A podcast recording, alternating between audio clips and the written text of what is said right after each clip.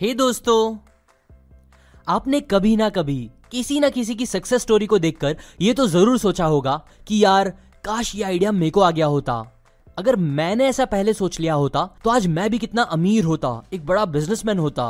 Example मुझे याद है, जब सबसे पहली बार मुझे उबर के बारे में पता चला था, पता चला था कि वो कितनी सक्सेसफुल हो रही है, तब मैं बहुत जेलस और दुखी हो गया था कि यार शिट कितना सिंपल सा आइडिया था, कितना अच्छा आइडिया था। ये आइडिया मुझे क्यों नहीं आया? बिकॉज़ एक प्राउड टैक्सी ड्राइवर का बेटा होते हुए मैंने भी कितनी बार ये देखा था, सुना था मेरे डैड के मुँह से कि आज पूरे दिन में एक भी भाड़ा नहीं मिला, एक कस्टमर नहीं मिला। जबकि दूसरी तरफ़ मैंने ये भी कई बार देखा था कि कई लोग बहुत बार परेशान रास्ते में खड़े रहते थे टैक्सी सर्च करते हुए रिक्शा सर्च करते हुए बट सही टाइम पे उन्हें टैक्सी रिक्शा कभी जल्दी मिल ही नहीं पाती थी। अब ये प्रॉब्लम सच में काफ़ी ज़्यादा कॉमन थी। और बड़ी भी थी बट इसका सोल्यूशन काफ़ी सिंपल सा था, जो ऊबर के फाउंडर्स ट्रेविस और गैरेट ने बड़े अच्छे से सॉल्व करी एक ऐप बना के कस्टमर्स को टैक्सी वालों से कनेक्ट करके, जो बना द फ़ेमस ऊबर जो आज काफ़ी सक्सेसफुल हो गया है, और दुनिया भर के कई लोग इससे फ़ायदा उठा रहे हैं। प्रॉब्लम पूरी तरह से खत्म तो आज भी नहीं हुई है बट कुछ भी हो, दोनों फाउंडर्स बिलियनर्स तो बन ही गए हैं, उस सिंपल लेकिन ग्रेट आइडिया की हेल्प से। आइडिया एक ग्रेट बिज़नेस आइडिया आता कैसे है? वेल well, मैंने जब YouTube कम्युनिटी पोस्ट पे आप लोगों से ये क्वेश्चन करा कि आपके लिए बिज़नेस स्टार्ट करने की सबसे बड़ी प्रॉब्लम्स क्या है जिसपे सेकंड हाईएस्ट वोट मिले थे आइडिया को। सो so, उन सभी लोग जिन्होंने आइडिया को वोट करा जितने भी लोगों को आइडिया ये चीज़ प्रॉब्लम वाली लगती है या जो लोग चाहते हैं कि उन्हें भी उबर जैसे ग्रेट आइडियाज़ आते रहे लाइफ में ऐसे रेवोल्यूशनरी बिज़नेस आइडियाज़ उन्हें सही टाइम पे आए सबसे पहले जो उन्हें बहुत अमीर और सक्सेसफुल बना सके तो आज का ये वीडियो उन सभी लोगों के लिए बहुत यूजफुल होगा। So let's begin big bang theory बताती है कि कैसे पहले सब कुछ बस एक पॉइंट था, एक हाईली डेंस पॉइंट जिसे सिंगुलैरिटी बोलते हैं, जो फिर फटा और उसमें से गैसेस फॉर्म हुई। फिर उन गर्म गैस के गोले बने, जिसमें से कई सारे सन्स और प्लैनेट्स बने, जिसमें से एक प्लैनेट बना अर्थ हमारा घर, जो पहले गर्म था, फिर ठंडा हुआ, फिर उसमें पानी बनना स्टार्ट हुआ, फिर उसमें लिविंग ऑर्गेनिजम्स पैदा हुए और धीरे धीरे बात आज तक पहुँची। अब जैसे ये सारी चीज़ें एक के बाद एक हुई टाइम टू टाइम ना कि सब एक साथ, वैसे ही ऑथर बोलते हैं कि इनोवेशन एंड आइडियाज़ भी ऐसे ही धीरे धीरे पैदा होते हैं। एग्ज़ाम्पल ईबे का आइडिया अगर किसी को 1950s में आता तो वो आइडिया नहीं चलता। क्यों? क्योंकि ईबे का आइडिया चलने के लिए पहले किसी का कंप्यूटर बनाना ज़रूरी था, फिर किसी और का इंटरनेट बनाना ज़रूरी था पेमेंट गेटवेज बनना ज़रूरी थे एक्सेट्रा एक्सेट्रा ऐसे ही हर आइडियाज़ और इनोवेशन जो होते हैं, वो एक एडजस्टेंट रियलिटी में ही पॉसिबल होते हैं। एक पर्टिकुलर टाइम के बाद। यूट्यूब अगर 1990 में अगर इन्वेंट करा जाता तो वो फ्लॉप हो जाता। बिकॉज़ तब फास्ट इंटरनेट नहीं था, वो सारे सॉफ्टवेयर नहीं थे, जिसकी हेल्प से लोग आराम से वीडियोस ऑनलाइन देख पाते। इसलिए सबसे पहली बात जो आपको याद रखनी है, वो ये है कि आप अपने एडजस्टेंट रियलिटी को समझो कि आप अभी कौन से टाइम में जी रहे हो, और इस टाइम में क्या क्या करना पॉसिबल है, क्या नहीं। अभी नंबर वन प्रैक्टिकल चीज़ जो आप इस बात को अप्लाई करने के लिए कर सकते हो, वो ये है कि आप टेक्नोलॉजी से रिलेटेड चीज़ों में एकदम अप टू डेट रहो। न्यू टेक्नोलॉजीज़ जो आ रही है मार्केट में, उसके बारे में नॉलेज लो। इससे आपको कई न्यू यूनिक आइडियाज़ आ सकते हैं। ऑथर स्टीवन जॉनसन जब इस क्वेश्चन के पीछे रिसर्च कर रहे थे कि आखिर गुड आइडियाज़ आते कहाँ से है तो लिटरली पाँच साल की इस टॉपिक की रिसर्च ने उन्हें कॉफ़ी शॉप पे लाके छोड़ दिया। देखो, असल में बात ये थी कि इंग्लैंड के उन 500 साल, जिसे वहाँ के लोग एनलाइटमेंट का टाइम बोलते हैं, तब इंग्लैंड ने बहुत ग्रेट इनोवेशन और आइडियाज़ को पैदा किया था। और ऐसा होने का रीजन था बिकॉज़ इससे पहले तक इंग्लैंड वाले लोग यूजुअली दिन भर शराब ही पीते रहते थे। ब्रेकफास्ट के साथ बियर लंच के साथ वाइन रात में जिन एक्सेट्रा एक्सेट्रा बट फिर उन लोगों में अल्कोहल से हट के चाय और कॉफ़ी पीने का कल्चर स्टार्ट हुआ। अब श्योरली शराब के नशे से हट के जब लोगों ने ऐसा किया तो उन लोगों में कई चेंजेस भी आए, जिससे फिर उन्हें ग्रेट आइडियाज़ भी आने लगे। बस इसलिए नहीं, क्योंकि उन्होंने चाय, कॉफ़ी पीना स्टार्ट करा। बट इसलिए भी बिकॉज़ फिर वो लोग कॉफ़ी शॉप्स में अपना टाइम स्पेंड करने लगे। वहाँ अलग अलग लोगों के साथ बैठ के बातें करने लगे। Different different background creed religion के लोगों के साथ, जहाँ कई आइडियाज़ शेयर होते थे। और इसकी वजह से ही उन लोगों को और कई ग्रेट आइडियाज़ आने लगे। और ये बात बस ऑथर नहीं बोल रहे हैं, बल्कि एक और रिसर्चर है कैविन डनबार जिन्होंने एक स्टडी में बिग बॉस टाइप का गेम खेला। ये फाइंड आउट करने के लिए कि कैसे लोगों को ग्रेट आइडियाज़ आते हैं। मतलब उन्होंने क्या किया कि वो कई अलग अलग रिसर्च लैब्स में गए और लिटरली वो वहाँ के रिसर्चर्स और साइंटिस्ट के 24/7 वीडियोस बनाने लगे। हर छोटे बड़े काम करते हुए माइक्रोस्कोप के सामने स्टडी करते हुए एक्सपेरिमेंट्स करते हुए, सब उन्होंने रिकॉर्ड करा। अब नॉर्मल एक्सपेक्टेशन लोगों की ये होती है बिकॉज़ टीवी पे यूजुअली ऐसे ही दिखाया जाता है कि आइडियाज़ आते हैं जब एक इंसान अकेला कुछ रिसर्च कर रहा होता है। फिर सडनली उसके दिमाग की बत्ती जल जाती है और आइडिया जाता है। बट एक्चुअल में ऐसा बहुत रेयरली होता है। इस एक्सपेरिमेंट से अगेन ये बात पता चली मैक्सिमम आइडियाज़ साइंटिस्ट को तब आए, जब वो लोग वीकली मीटिंग कर रहे थे, अपने दूसरे कलीग्स के साथ, ना कि जब वो अकेले बैठे थे। मतलब जब वो आइडियाज़ डिस्कस कर रहे थे, अपनी सक्सेस अपने फेलियर्स को डिस्कस कर रहे थे एक दूसरे के साथ। ऑथर बोलते हैं कि यही ग्रुप्स में आइडियाज़ डिस्कस करना, जिसे वो लिक्विड नेटवर्क बोलते हैं बेस्ट प्लेस होता है आइडियाज़ को जनरेट करने का। Even think and grow rich के author Napoleon Hill mastermind group की इंपॉर्टेंस को हमेशा शेयर करते हैं हर बुक में।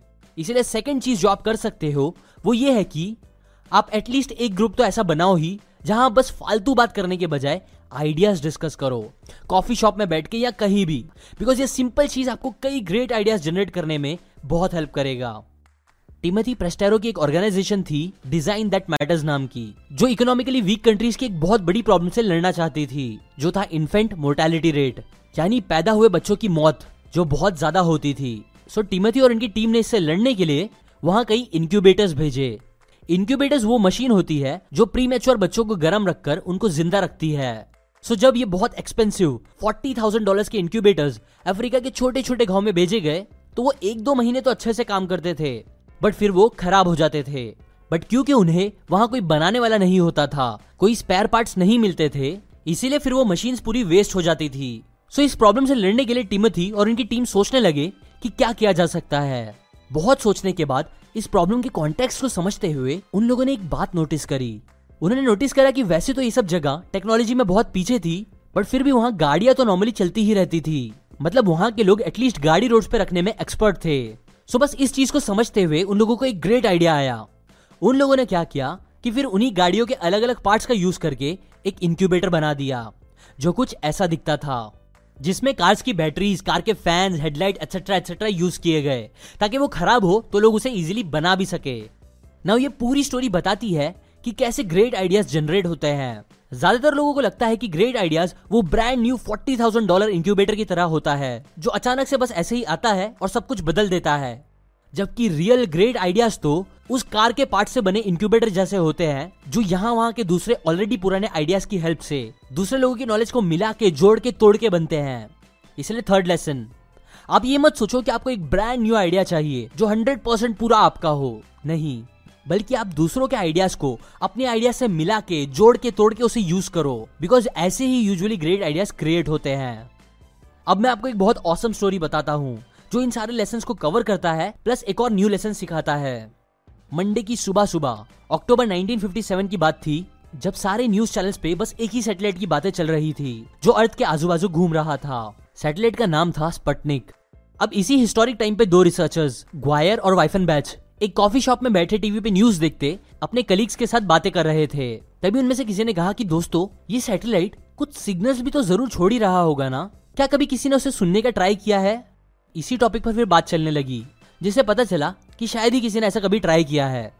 तो फिर वाइफन बैच जो एक्चुअली इस टॉपिक में एक्सपर्ट थे माइक्रोवेव सिग्नल रिसेप्शन ये सब में, इसीलिए उन्होंने ग्वायर के साथ अपनी ऑफ़िस में जाके इसी टॉपिक पे थोड़ा खेलना स्टार्ट करा, अपने इक्विपमेंट्स के साथ।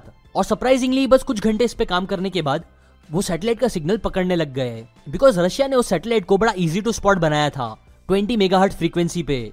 अब इसके बाद सभी नर्ड्स उनके ऑफ़िस आके एक एक करके सिग्नल सुनने लगे और उसे काफ़ी कूल बोलने लगे। अब ऐसा करके उन्हें रियलाइज़ हुआ कि पूरी दुनिया में शायद किसी ने लाइफ में पहली बार ही किया होगा। इसीलिए उन्होंने इस हिस्टोरिक चीज़ को रिकॉर्ड करने का सोचा। तो फिर उन्होंने एक बड़ा सा रिकॉर्डर लाया अपनी ऑफ़िस में और फिर वो सारे सिग्नल्स को बीप बीप रिकॉर्ड करने लग गए। Date stamps time stamps record करने लगे। फिर कुछ टाइम बाद उनमें से किसी ने रियलाइज़ किया कि ये सिग्नल फ्रीक्वेंसीज में थोड़ी वेरिएशन आ रहे थे, जिसकी हेल्प से शायद वो लोग सैटेलाइट की स्पीड को भी कैलकुलेट कर सकते थे। थोड़ा सा मैथ्स यूज़ करके डॉपलस इफ़ेक्ट यूज़ करके, और फिर थोड़े और टाइम बाद दूसरे एक्सपर्ट्स के साथ डिस्कशन करके और कई बातें करके उन्हें रियलाइज़ हुआ कि वो डॉपलर स्लोप की हेल्प से फिर सैटेलाइट का लोकेशन भी पता कर सकते थे। और फिर उन्होंने इन थियरीज पे काम करना स्टार्ट किया। और सरप्राइजिंगली तीन चार हफ़्ते इस पे काम करते हुए उन्होंने सैटेलाइट की एग्जैक्ट लोकेशन स्पीड सब पता करके दिखा दी। अब ये सब वो लोग कर रहे थे अपने नॉन वर्किंग टाइम में एज अ साइड प्रोजेक्ट वो भी एकदम धीरे धीरे बट फिर कुछ और हफ़्ते बाद उनके बॉस ने उन्हें बुलाया और इस साइड प्रोजेक्ट के बारे में पूछा। उन्होंने कहा कि तुम सैटेलाइट का अननोन लोकेशन पता कर सकते हो, एक नोन लोकेशन की हेल्प से। बट क्या तुम लोग इसका उल्टा कर सकते हो?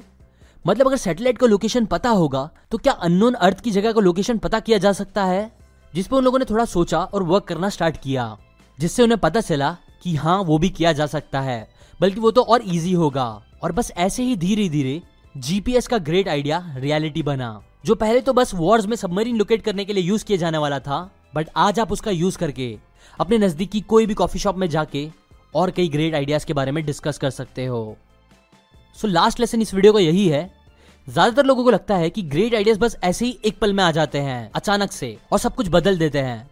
बट एक्चुअल में ग्रेट आइडियाज़ धीरे धीरे डेवलप होते हैं जीपीएस के आइडिया की तरह। इसलिए आप ये सोच के बस रुके मत रहो कि मुझे एक दिन ग्रेट आइडिया आएगा जो सब कुछ बदल देगा। नहीं, बल्कि आपके पास जो भी अभी आइडिया है नॉर्मल सा आइडिया सिंपल सा आइडिया उसे ही लो और उस पर एक्शन लेना स्टार्ट करो। क्योंकि आपके एक्शन ही उस सिंपल से आइडिया को ग्रेड बना सकते हैं।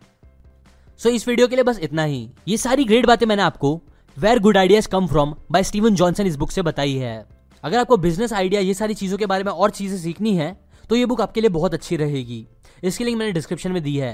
या अगर आपको इस बुक की फ्री ऑडियो बुक चाहिए तो वो आप seeker dot O R G slash Audible से जाके ले सकते हो।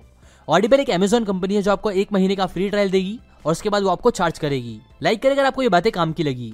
कमेंट करके बताएँ कि आपके हिसाब से ग्रेट आइडियाज़ कहाँ से आते हैं। शेयर करें इस वीडियो को सभी बिज़नेस माइंडेड लोगों के साथ। सब्सक्राइब करके बेल आइकन दबाएँ। मैं ऐसी यूजफुल वीडियोस हर संडे अपलोड करता हूँ, जिससे आपको वीडियोस के नोटिफिकेशन आएँगे, वरना नहीं आएँगे, और आप ऐसी नॉलेज मिस कर दोगे। And finally thanks for watching